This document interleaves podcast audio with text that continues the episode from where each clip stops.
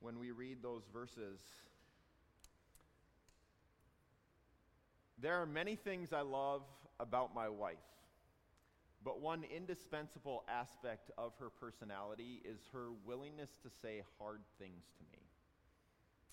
Now, in the moment, and there's been many, I oftentimes struggle to hear truthful words or warnings from her regarding whatever it, it might be. But I've, I don't think I've, I can't bring anything to mind as I was thinking about this. I couldn't come up with anything that I look back and I'm like, I'm just resentful that she shared that with me.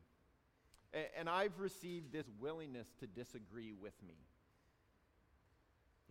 He's not just going to cater to whatever I'm saying. But there's, there's another aspect to all of this. These words of truth that I receive from people typically come to me, at least from these people, they come to me in gracious forms. So they're not swinging a two by four at me. They're not sharing hard realities with me in a way that devalues me or is mocking me in any way. They're loving me. They're loving me. They're hard words, but they're loving me. So the reality is, I could be dismissive of Casey and Michael and others, and I have been, to my detriment. But I have also listened. But that's not even sufficient enough. Just listening is not sufficient enough. Hebrews gives repeated calls to hear, to listen, and then to obey. Listening isn't enough if there's no follow through. We tell our kids often listen and obey right away. Listen and obey right away. Okay? There is a word used in Hebrews for obey that is not its own word. It's actually an, intensive, an, an intensified form of another word used in Hebrews, which is to hear. So you, you have a word for to hear, and the intensified form of that is obey. And so they're so closely connected. We can just listen to something, but if it's just in one ear and out the other, what good is that? There's this strong connection that when we hear, we don't listen just for listening's sake. We listen so that it can translate into obedience. And so we've heard in Hebrews continuously this idea that God is a speaking God. He has important words to say to us. And then it's not just God's a speaking God, but we must pay much closer attention to what we have heard, or we will drift away. We, have heard, do not harden your hearts as Israel hardened their hearts, but listen.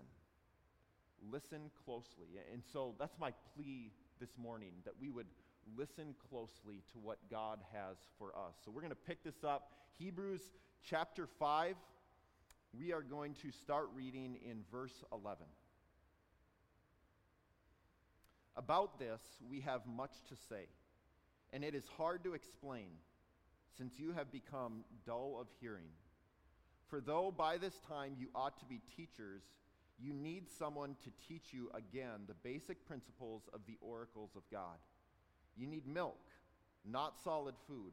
For everyone who lives on milk is unskilled in the word of righteousness, since he is a child. But solid food is for the mature, for those who have their powers of discernment trained by constant practice to distinguish good from evil. Therefore, let us leave the elementary doctrine of Christ and go on to maturity, not laying again a foundation of repentance from dead works and of faith toward God and of instruction about washings, the laying on of hands, the resurrection of the dead, and eternal judgment. And this we will do if God permits. Let's pray. God, thanks for these moments that we have to listen to the writer of Hebrews and ultimately to listen to you. I pray that would happen in these moments where we need to be convicted of sin, where we need to be chastened. Would you do that? Would you cause, allow our hearts to be soft and tender towards your truth?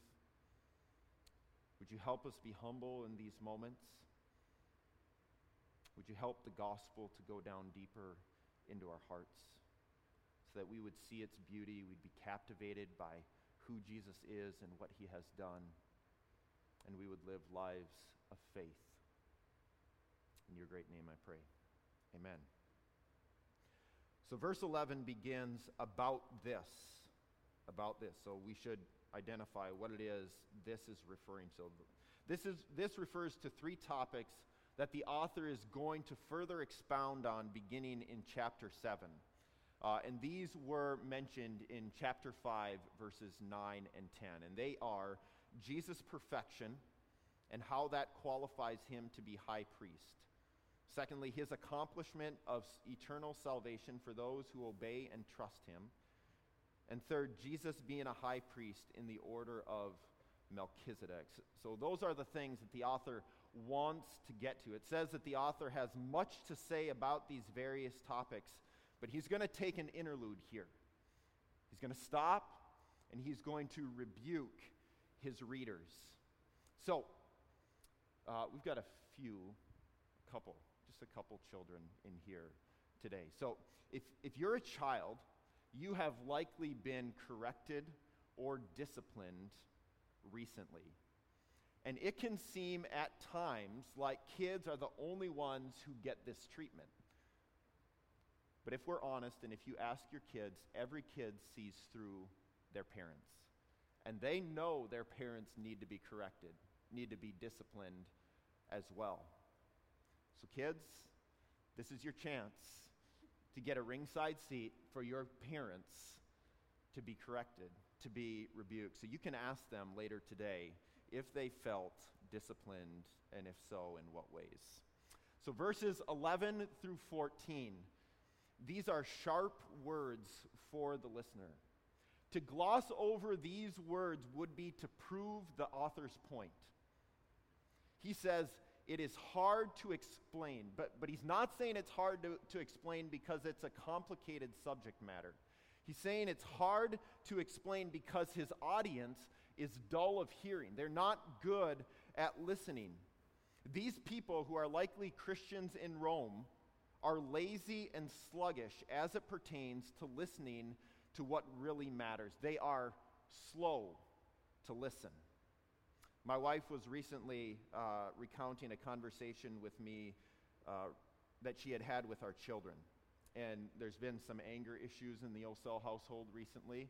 And so we've been talking about the, the picture that she was painting for the kids is that we are to be slow to anger, which comes from the book of James, but the picture was slow to anger like a turtle. So that's how we are to move towards anger, is like a turtle moves, generally speaking. So this visual can be helpful, but oftentimes it's rarely heeded by kids or, or by us as adults as well. We, we so often tend to move at the pace of a turtle as it relates to believing, as it relates to obeying the gospel. The reality is, I, I oftentimes have gotten frustrated with my kids because I've told them to do something and they don't do it. And I have to tell them two, three, four, five times. There's usually discipline in, in the midst of that as well. But the reality is, I get so frustrated with them, but that's what I do as well. I do that repeatedly in a spiritual reality. God says, do this, and I do the opposite. I am slow to listen, I am slow to obey. And I think my wife would affirm this. Like, how many times does she ask me to do a certain thing?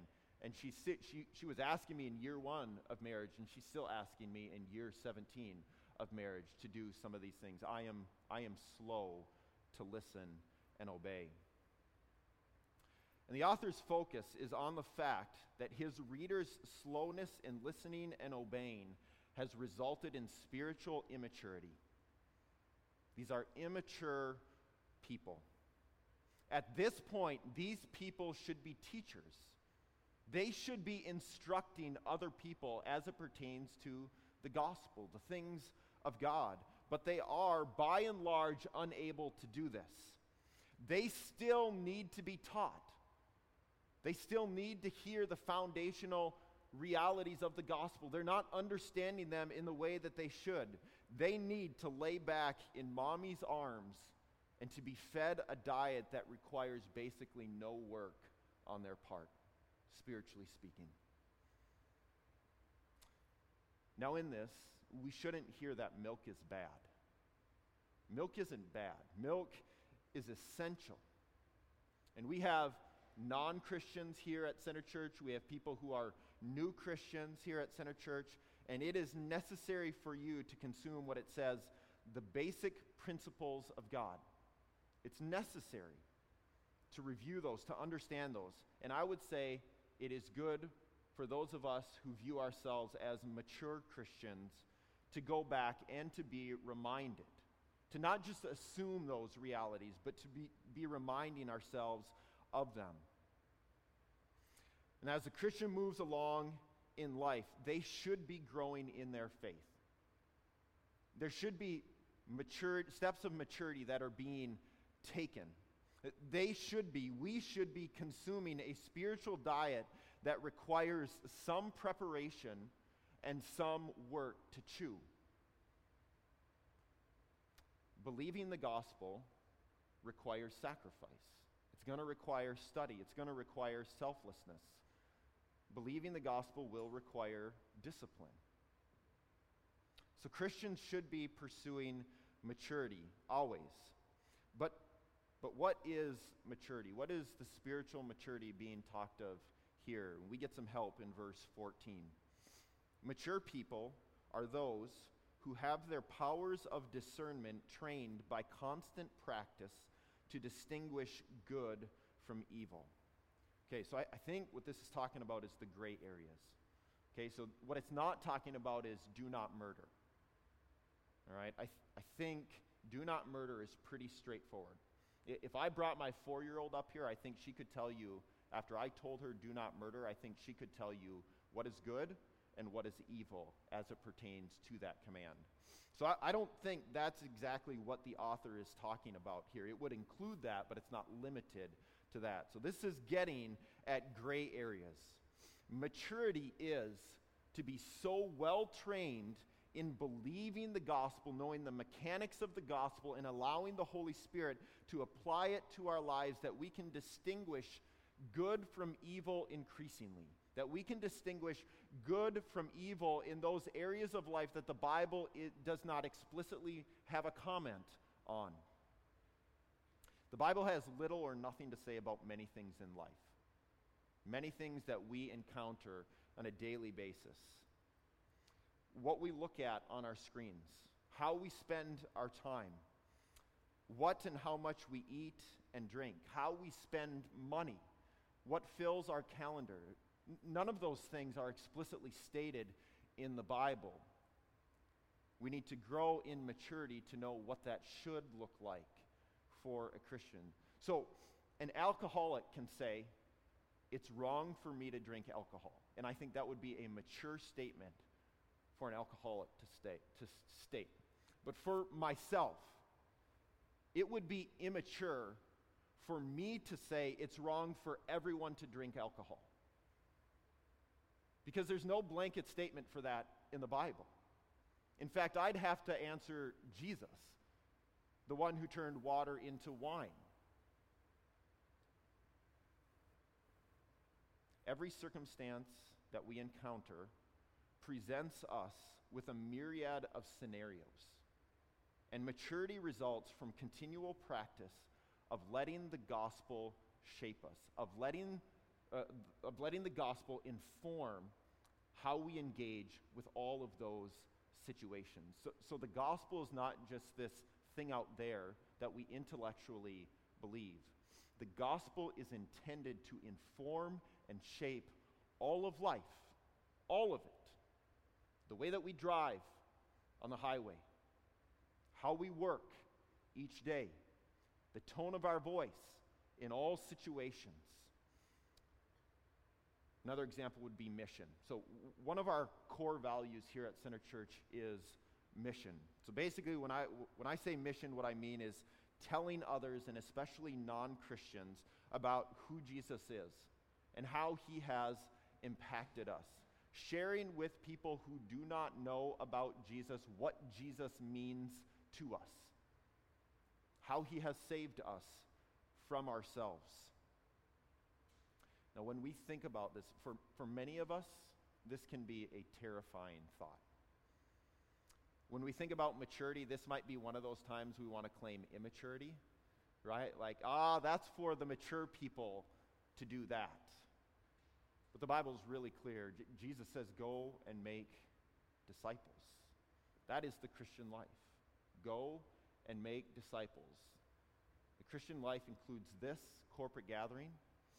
The Christian life is going and making disciples. So there's a time in those conversations, there's a time for us to listen, and there's a time for us to speak. There's a time for us to press hard on people and to probe into what's really going on in their hearts. There's times for us to use differing tones in those conversations with non Christians. That there's times for us to use humor and to be really serious. And, and all of those dynamics, we don't get that laid out in the Bible. That comes as we mature. Maturity comes from practice, from putting ourselves out there, from wrestling with these realities. Maturity comes from failure. And, and many of us don't even want to engage in mission because we're scared of failure, right? But, but that's how we mature. That's how a kid learns to walk. They fall down and they get back up and they build those muscles. The same goes for mission. We engage in mission and we will fail. We will say the wrong thing. We will have to apologize. We will not have an answer. And that is okay. That is how we learn to live on mission. So the author very explicitly is calling his readers, and that, that includes us now today, to mature, to grow up into maturity. It's not okay for us just to settle for immaturity or to assume that we are mature. We, we should always be in this process of seeking to grow in maturity. Okay, I want to make a quick comment here on verse 13 uh, as it pertains to the phrase, the word of righteousness. The word of righteousness. So, this phrase, in the first century, this phrase was associated, and I would say specifically to these readers, this phrase was associated with martyrdom. So, the idea that someone would die for their faith. All right? So, the word of righteousness is a word. Okay, so it's a word to be listened to and to believe, but then it's also a word that should be proclaimed. All right? So persecution had begun for Christians in Rome, most likely at this time, but it was going to get much worse for them. All right? But the reality is, there's something there already that these people are dealing with. And the author is saying these Christians were dull of hearing and they struggled to discern between good and evil. They struggled to be able to proclaim the word of righteousness in the right way and at the right time to those who needed to hear it. So they're in a time when persecution has not become full blown under Nero, when he, he is just going to bulldoze Christians. He's going to run roughshod over Christians. And so the author is saying, as it pertains to the word of righteousness, if you don't know in your everyday lives right now how to be able to discern and distinguish between good and evil, when and how to proclaim the word of righteousness, how will you fare any better when you're facing an execution committee? Because that's what's coming. That's what's coming for us. And so he's pleading with them that they would prepare themselves now, that they would grow into maturity now before that day comes. So these, these are adults who know how to swim, but when they go to the pool, they swim in a foot and a half of water. They never get out of the kiddie end of the pool. It's infantile. And for those of them and us that do that, spiritually speaking. What we do is we justify ourselves. We justify the fact that we're in the kiddie end of the pool by looking at the people who aren't even in the water. Right? We'll always be able to find somebody who we see as lesser than ourselves as it pertains to maturity. And that can be an excuse for us. Well, I don't need to dig deep in that regard because I'm mature as it relates to this person. But the reality is, that will break down. That idea is going to break down if we're going to compare ourselves to others. Because the Bible's really clear. If you see someone who's less mature than you are, you're not called to compare yourselves to them, but to go to them and to help bring maturity where you see it isn't. It's part of the going and making disciples. So, the human tendency, I would say, aside from my comment on mission earlier, okay, the human tendency is we can oftentimes, we tend to see ourselves as mature. I think oftentimes we'll, we'll tend to look at the person below us and the person above us. And some of this is driven by personality type, for sure. But I would say that the church, in many respects, hasn't helped with this either. The fact that we assume maturity on our behalf. So, David and Goliath, I think, is a good way to illustrate this the story of David and Goliath. So, we have an army Israel's army doesn't want to go and fight Goliath, this giant, because they're scared to go and fight him. So, this little boy, David, he's going to come and defeat Goliath. Okay? He comes, he slays the giant. And the way that we oftentimes teach that or preach that is, is we say, go get your five stones, go get your slingshot, and be David. Go slay your giants. And, and in that, there's this assumption of maturity. That is something we can do. We're capable of doing that. We're not David in that story, that's Jesus in that story. We're the army that's cowering on the sidelines who won't go fight the battle. We need Jesus to come and to fight that battle for us. Maturity occurs as a response to what God has done seeing what He's doing right now. We respond to that. And in responding to that, not taking it on ourselves to go slay our giants, to prove our maturity, to be able to just admit we're immature, in that, there's this reality we are free from the damning pressure of trying to be Jesus. Because that's impossible. No one really wants to try and be Jesus. And that's what the gospel does it frees us from trying to be Jesus. He's the mature one, we are the immature one. So we look to him as the mature one. We let him shape us and form us. We respond to who he is and what he has done for us. We listen to him. We don't go fight the battle, we listen. See how passive it is for us? We listen and we trust. And he goes and fights the battle for us. So, these first four verses that we get here at the end of chapter 5, they're this really sharp rebuke, but they're loving. It's a love that bites. But the next three verses are an exhortation.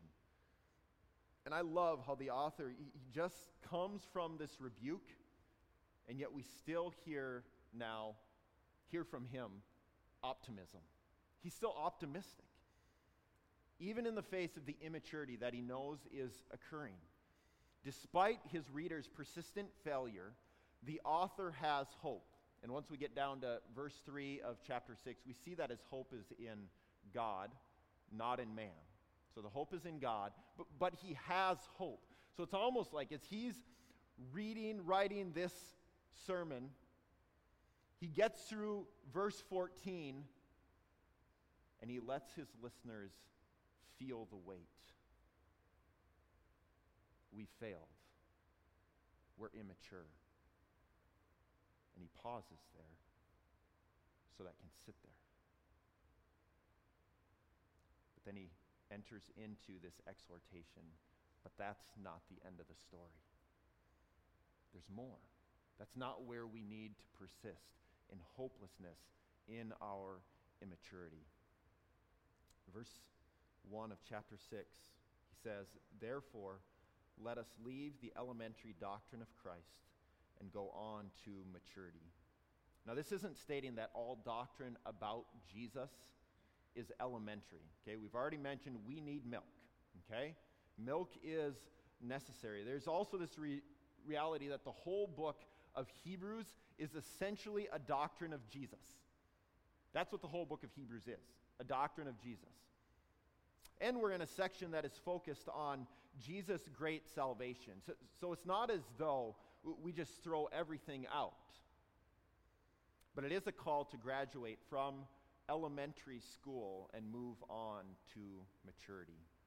And then the author is going to go on to state in three couplets the foundational aspects he has in mind, those things that need to be moved on from, beginning with repentance and faith. Now, this next section, this especially verse 2, uh, verse 1 or 2, these are historically tricky verses to handle because it almost seems as though they're contradicting other parts of the Bible. And, you could even say contradicting parts of Hebrews as well. So, what the author is doing here, he's not diminishing repentance and faith as he starts off mentioning those two realities. So, repentance is turning away from, so turning away from sin.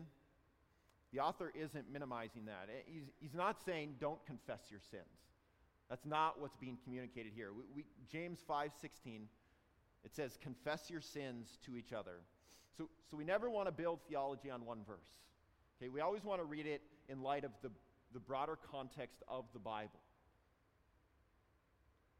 So we know repentance is necessary for all Christians, not one time in an ongoing manner. Confessing of sins is necessary in an ongoing manner. If we think about the, the broader context of Hebrews, Hebrews is moving people, or the author is seeking to move people away from the old covenant. He's trying to move people away from all of the rituals that were part of the Old Testament law. And I think what we find in him exhorting these people is that the struggle is real. It's hard to move on from keeping the law. It, it seems so easy. Here's 10 rules, if I keep them, God's happy with me. He's saying we're moving on from that. But the old way, for his readers, the old way was comfortable. It was very manageable, at least in their minds, it was very manageable for them. And so I think part of what's going on here is that his audience, what they were doing is they were making repentance and faith the new law. They were saying, okay, if I'm supposed to repent, this is what God expects from me. This is now how I please God. I just need to keep repenting. So repentance had become the new rule or the new way to garner God's approval. I think a modern way in which we can see this happening, and I've heard this from a number of you as well. You've grown up in churches where this was taught, is the idea that we must confess every sin we ever commit to God or we'll go to hell. If, if you don't remember and identify and confess every single sin you have committed, you are going to go to hell. That's impossible. That is impossible. And I think to even think we are capable of identifying every sin in our hearts and confessing it, that's sin itself because it's arrogance sin is so deeply embedded in us. We sin all the time without realizing it. Now, there are many ways in which God's Spirit's going to come, He's going to convict us, He's going to mature us, He's going to grow us in that. But this points to how great Jesus' grace is, what He actually accomplished on the cross. There are things we have no clue about that we have never confessed, and He will forgive us for those sins. So we need to mature as it pertains to repentance, and we need to mature as it pertains to faith. So the author of Hebrews for sure is not minimizing faith. Okay, if you go to chapter 11 of Hebrews, and we'll get there in a number of months, that whole chapter is about faith. It's about what faith produces. Faith is essential to be a Christian. If you go to John chapter 6, there's some disciples, some followers of Jesus who come to Jesus and they ask him, Jesus, what must we be doing to be doing the works of God? Jesus' response to them was this This is the work of God, that you believe in him whom he has sent. The works of God that he calls us to is to believe the gospel, to believe in who Jesus is and what he has done. So there's no minimizing the reality of faith. Many of you, if you especially if you grew up in the church and, and more likely in an evangelical context, you've heard the phrase, ask Jesus into your heart to be saved. I think an elementary expression of this is to believe that we need to keep repeating it. That every time we hear the invitation, we've got to ask Jesus into our heart just to make sure. In doing that, the faith is in what we do, it's not in what Jesus has done. We put our trust in what Jesus has done for us. And so we make an expression of faith, and then He's going to grow that, He's going to mature that. But we don't need to continually make that confession in the sense of trying to save ourselves again. I think another elementary expression of faith can be this reality like we ask Jesus into our heart, and when we tell our faith story, we're so focused on that moment. Our faith story is fixated on the past.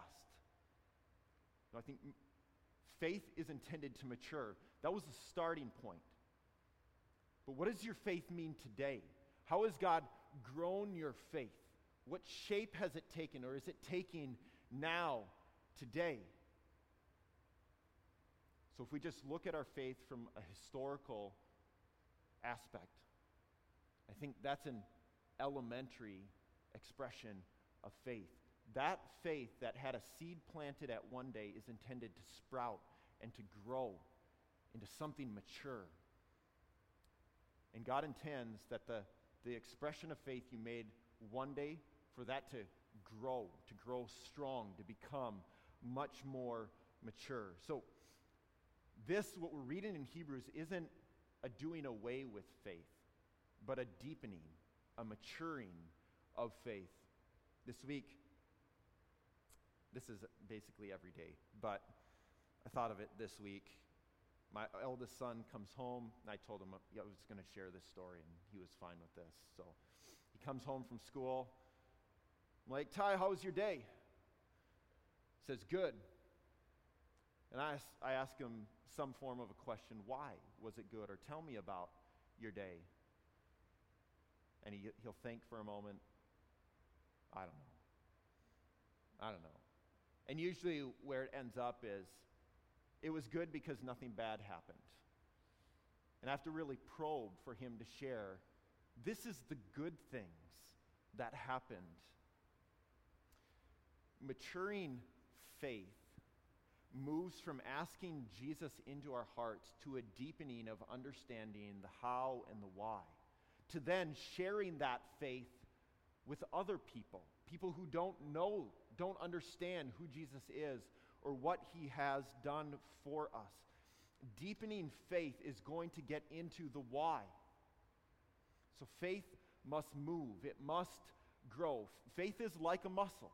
We need to exercise it so that it grows, it's built up. All right, then the author moves on to discuss instruction about washings. So, back in the first century, when someone entered a house or the temple, was before a meal, people would wash themselves or p- to purify themselves. And this, this was much more than just hygiene, though, though it was that. This was also a symbolic cleansing act. And religious leaders instituted this as a meaningful practice, but for many, as the years wore on, it became a mindless practice for many. An infantile faith, an elementary faith, views many aspects of faith as ritualistic. Immature faith lacks understanding of the why and the how. It's more of a thoughtless exercise to appease God. That this is what I think God wants me to do, so I'm going to do it. But there's not a lot of robust engagement with the why I do that or stirring of affections in our hearts in doing it. And the reality is, we are in danger of committing this same error. Going to church, giving money, reading our Bible, praying, the list could go on and on. These are all good, necessary parts of a Christian's life. But why do we do them? Why do we do them? And do we love doing them? Or do we feel obligated to do them? Too often we do them because of obligation or because of ritual. And all of life, including these activities I just mentioned, are intended to be expressions of worship. All of life is intended to be an expression of worship, a response of faith to what Jesus has done for us. Corporate gatherings of Jesus Church like this are not intended to be mundane, ritualistic. These gatherings are intended to be life giving. And if they're not, then we should ask ourselves why? Why is that? Why do I come here? Why do I gather? Is it to check a box? Or is it to encounter Jesus through his people? Generous, generously sharing what we have is intended to stimulate joy in us. Generously sharing is not intended to be something that's, that we do begrudgingly. It's intended to create joy for us and for those who are on the receiving end of it as well. Because we increasingly see how Jesus has shared with us. That's why we share. Because Jesus has first shared with us. That's why we're generous with other people, because Jesus has been generous with us. That's why we forgive other people, because Jesus has forgiven us. So, what the author is doing here, he's pressing the gospel, the doctrines of Jesus' life, death, and resurrection deeper onto our hearts. The fact that Jesus has conquered the grave isn't just a nice theological concept to hang our hats on. Jesus' resurrection is not a convenient trump card we infrequently pull out when we need to. Jesus' defeat of sin and hell and death means that the fear that grips our hearts today is something he seeks to drive out from us if we will trust him. The stress that we feel to impress others, to keep up with the Joneses, to be a perfect whatever it is for us, he will take that on himself. Maturing faith allows us to cast our cares on Jesus, to rest in him. Okay, not as a concept, but as a reality. That he actually, literally, tangibly takes things upon himself. He lightens our load. It's not just a concept or an idea, he actually does that for us. So, whatever we feel enslaved to, Jesus desires to set us free from that. Whatever it is, he desires to set us free from it. He offers us a new identity so we can cease from trying to be and do things that continually exhaust us and disappoint us. He desires that we can go to work every day, not with a, oh, here we go again, but that we can be the person in the office that's filled with joy, that we can bring others with us because we have the hope of the world in us. And that the work that we do, that it's not just begrudging, it's not just to earn a paycheck, though there's grace in that too, but that we can understand that we're extending grace to other people. The widget that we're making, the service we're providing, it's a form of grace that we can extend to other people. There's much bigger realities at play here as we mature in the gospel. We can see how it affects and informs and shapes every part of life. Every part of life. Every part of life. Three points of gospel application for us this morning. We call it gospel application because it's not purely application. This is not go and do. This is Jesus has done. So it's not go and do, it's rest in Jesus. All right? So that's the gospel part of the application. We are not trying to send you out of here with a yoke on your back. We want to send you out of here with good news in freedom and in joy and in hope. First point God's desire for your maturity is evidence of His grace. God isn't merely satisfied with your salvation, He wants more for you. And part of wanting more for you is that you're going to have to hear words of rebuke. You're going to have to be disciplined. So don't begrudge these hard words. Don't begrudge God as He speaks hard words f- to you. Warnings and rebuke are not hatred. This is God loving us. If we are walking towards a cliff and we're blinded by it, we want someone to chase after us and to rescue us. God desires your good. Even in the midst of your persistent sin, He still wants your good. And so, this call for maturity, this word of rebuke, this is evidence of God's grace towards us. Secondly, your maturity requires your, re- your proper response, but it is not dependent on you. It's not dependent on you. The gospel frees us. The gospel frees us. It is not a law that burdens us, it is a truth that frees us. Throughout Hebrews, the author is painting this picture of Jesus, a glorious picture of who he is, of what he has done. That's where everything starts, okay? It's not about us. The starting point is Jesus.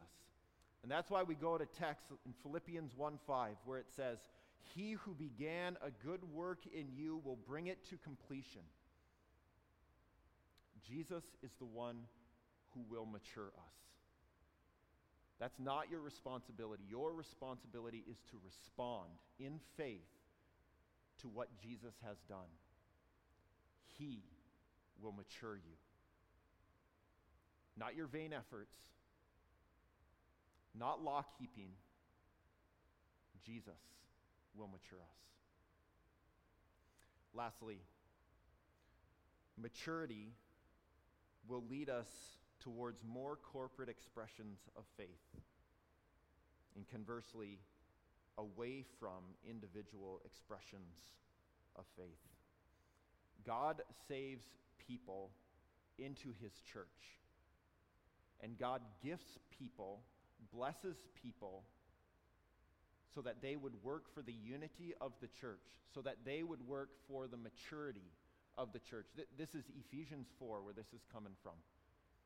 God equips us and gifts us for the unity and the maturity of the church. You have not been saved so you can put your feet up on the coffee table and flip channels.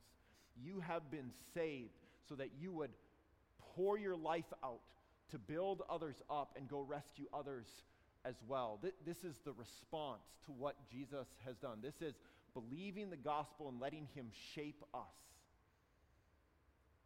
So, this is a call for a more robust view of Jesus' church.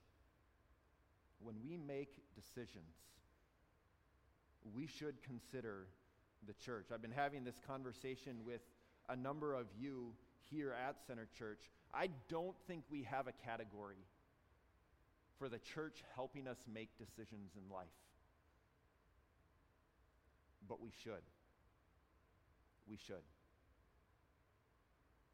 We tend to make decisions based on what is convenient for us, what we prefer, what would be fun. Is this good for me? Not, is this good for others? Or how might this affect my church? But we, Jesus intends to move us, not just to care for ourselves in decision making, but to care for his church. How will my decision affect me? Yes. But how will it also affect those around me, those close to me as well? And maturity will allow us to see ourselves as something bigger than us. We're saved into Jesus' church. Let's pray. God, thank you for this call for maturity. I pray.